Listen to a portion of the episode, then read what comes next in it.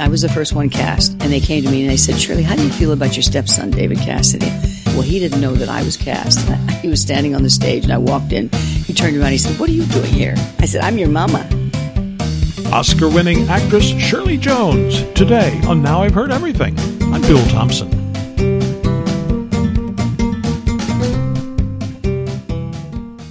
Long before the world knew her as Shirley Partridge, Shirley Jones was an accomplished singer and actress, and in 1960 she won the Academy Award for Best Supporting Actress for her role as a prostitute, a prostitute in the film Elmer Gantry.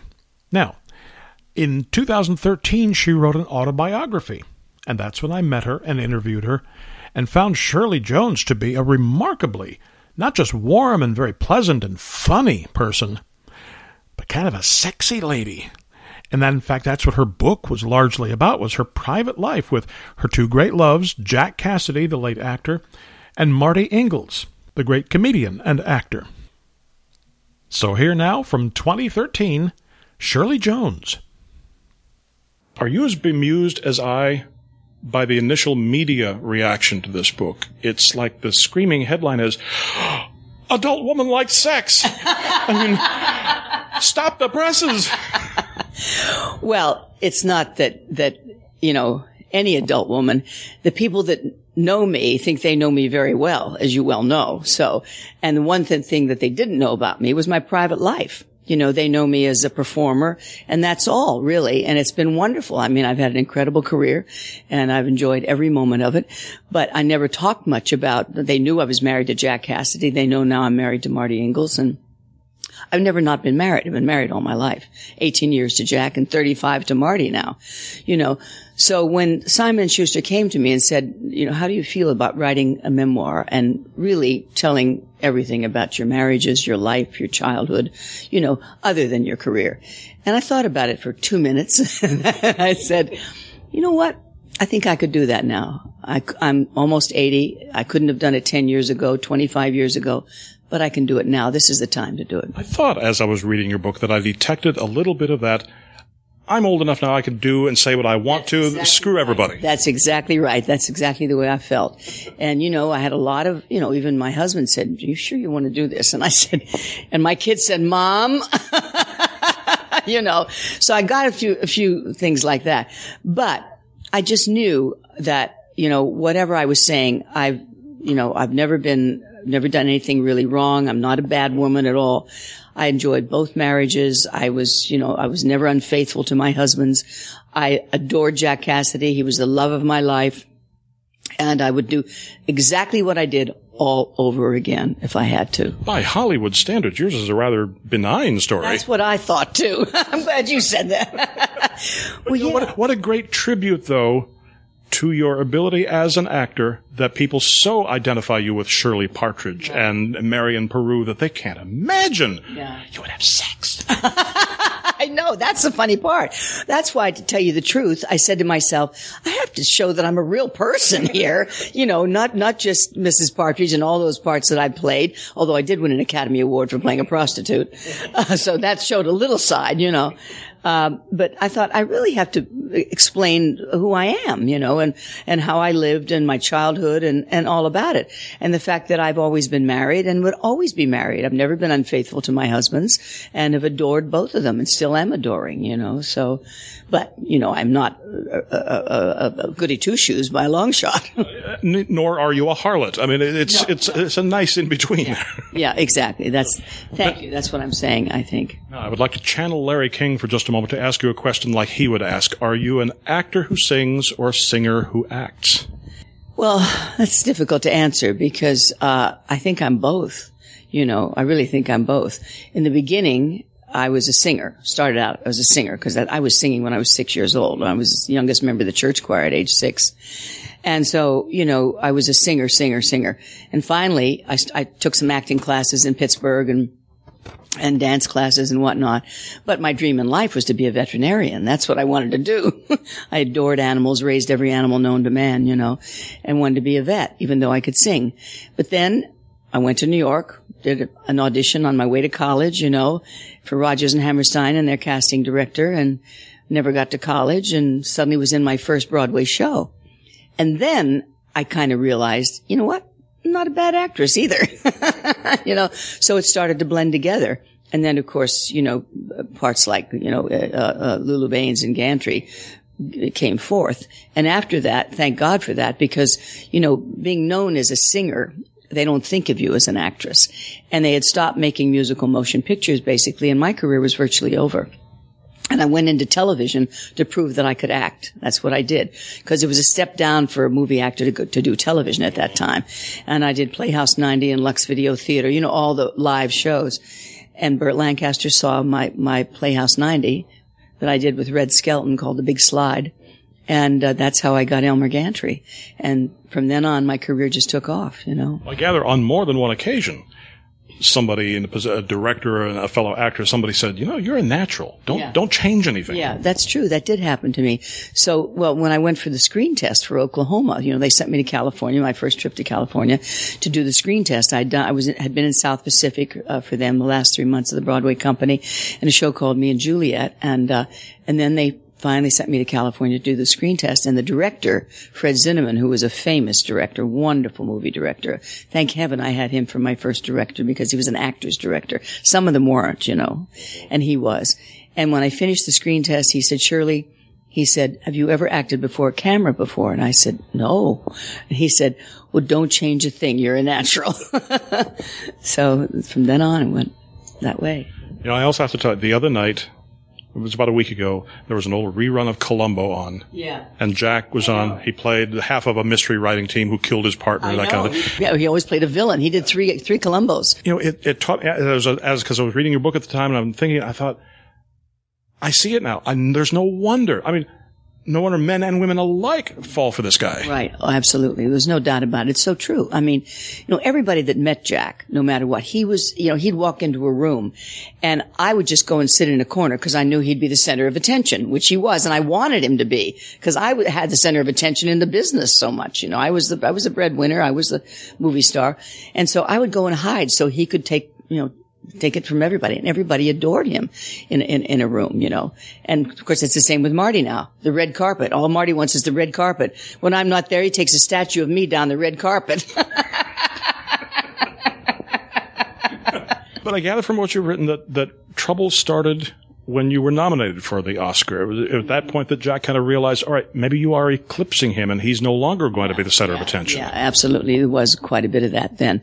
And then, you know, when I won, I mean, he was thrilled for the, that I had won, of course. And, and, but it's just then got even worse. You know, I mean, I had then movies started to come in piece by piece by piece. I did 20 some odd movies after winning the award. And it just got worse for him, you know, although his career started to go. And the unfortunate thing is, is that, you know, cause he was bipolar then, you know, and, and then that started to take hold and he was on drugs and alcohol too. And so it, it just got, it, he just fell apart.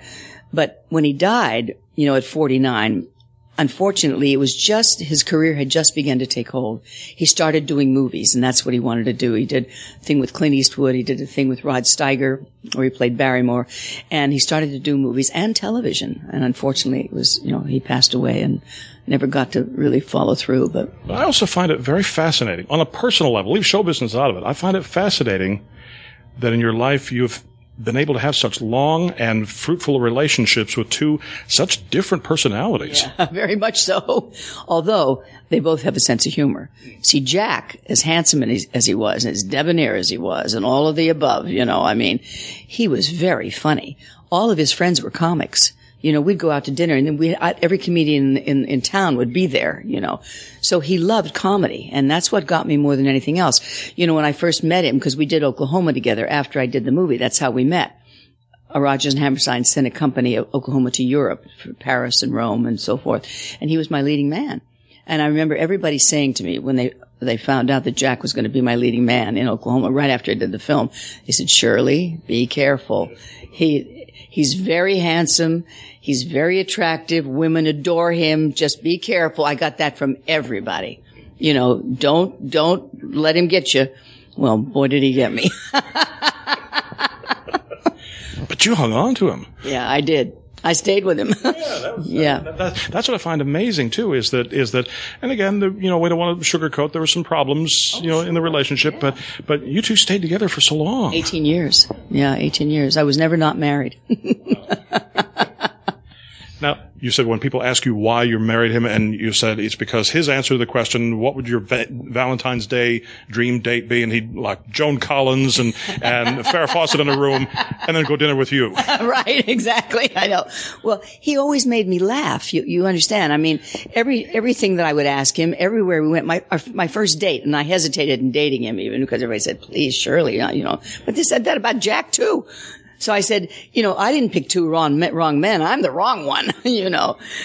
But my first date with Marty, he, he picked me up in a motorhome, a huge motorhome, okay, that he rented and had all the finest food from all the finest restaurants in Beverly Hills that he found out that I liked. The Brown Derby was still in operation there and had all the food in the motorhome. And I said, and I, I said, what's this? He said, well, I'm gonna, we're going to drive to the beach. I said, I'm not sleeping with you. No, no, that's not, I got all the food that you want. You know, I got, and uh, that's exactly what we did. And we sat and talked forever and he brought me home.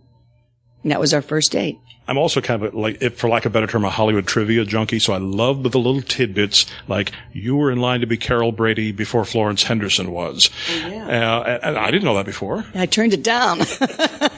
You don't regret that though. Not at all. No, no, no, no. I, first of all, you know, the agents and managers said, don't do a television series, Shirley, because if it is successful, you'll be that character for the rest of your life and your movie career will be in the toilet. And they were right about that, you know. And I was offered the Brady Bunch and I said, nah, I didn't, first of all, I didn't want to do that kind of character, the, the you know, the housewife that taking the roast out of the oven and all of that. But when they offered me the Partridge Family, I was the first working mother on television. And, you know, we had, I had a family that worked together. We had music. David was, my stepson was starring in it as well. And I thought, wow, this is great. Yeah. And it gave me a chance to stay home and raise my kids who were school age then. I'd taken them all over the world on movie locations with a nanny, you know.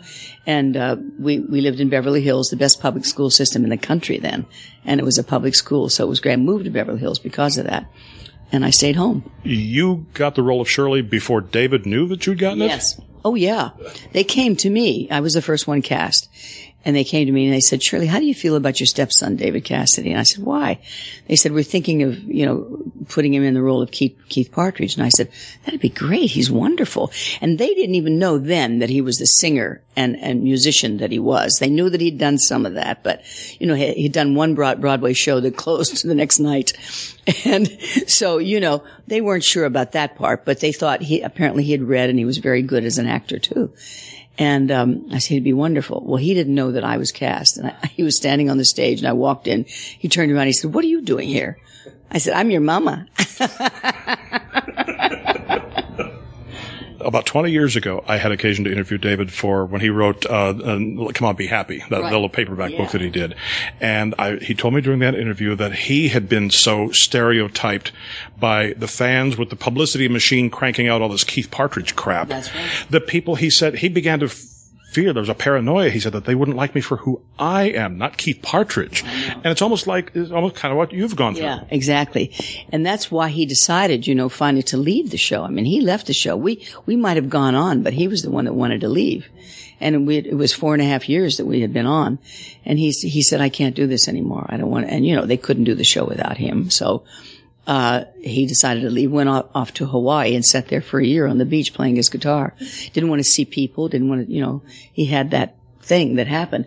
And, uh, unfortunately, you know, it's remained with him somewhat too, because he's having a hard time now even so, but he's still doing concerts all over, but he's getting a divorce and, you know, he's having a lot of problems now. But that was the case. And, you know, becoming that kind of, you know, star, you know, world star that he became wasn't easy. It's not easy for anybody. And it wasn't easy for him. Also, the whole idea of being stereotyped in their role. Shirley Partridge, Keith Partridge. I mean, Bob Denver was Gilligan. He had to live with that the rest of his life. I mean, it's it's kind of a, a, a curse and a blessing. The blessing is you're the star, you're on TV Guide, the People magazine, but the curse is you got to live with that the rest of your life. That's right. And that's what he thought. And he didn't want to do that kind of music anymore. He wanted to do the real stuff that was out there. You know, all the other, you know, the Elvis Presley and all those people were doing. He didn't want to be that character. And that's why he stopped. He, you know, that that that's not what he wanted to do. He was an incredible musician and he still is. When you see his act now, he does a little of everything, but he still does a lot of Partridge songs too. So he's still doing them, you know. Do you watch your movies when they appear on TV? Once in a while. hmm Yeah. What's that? And what do you think? I'm thrilled. Bless your heart. Why not? Do you, do you look at it and you say, that was great? Say that about Gantry. I have to say, I say that about that, you know, because I love the movie. I mean, the movie's brilliant. Burt was wonderful. I loved him, and the director came to love me after a while, you know, and and went on to do another film with with uh, Richard Brooks, The Happy Ending with Jean Simmons. And so, yeah, I, I, I love that. I love that. I love The Music Man when I see it. I love the characters. I, I think it's a brilliant musical. You know, I think I've been in some very, and, and Carousel is my favorite score of all time. You know, when I do my concert, I open with If I Loved You and close with You'll Never Walk Alone. So, you know, I'm still singing those, that beautiful music. Shirley Jones will be 86 years old next month.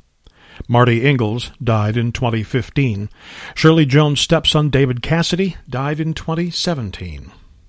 Next time on Now I've Heard Everything, as we continue Oscar Week, Hollywood producer David Brown.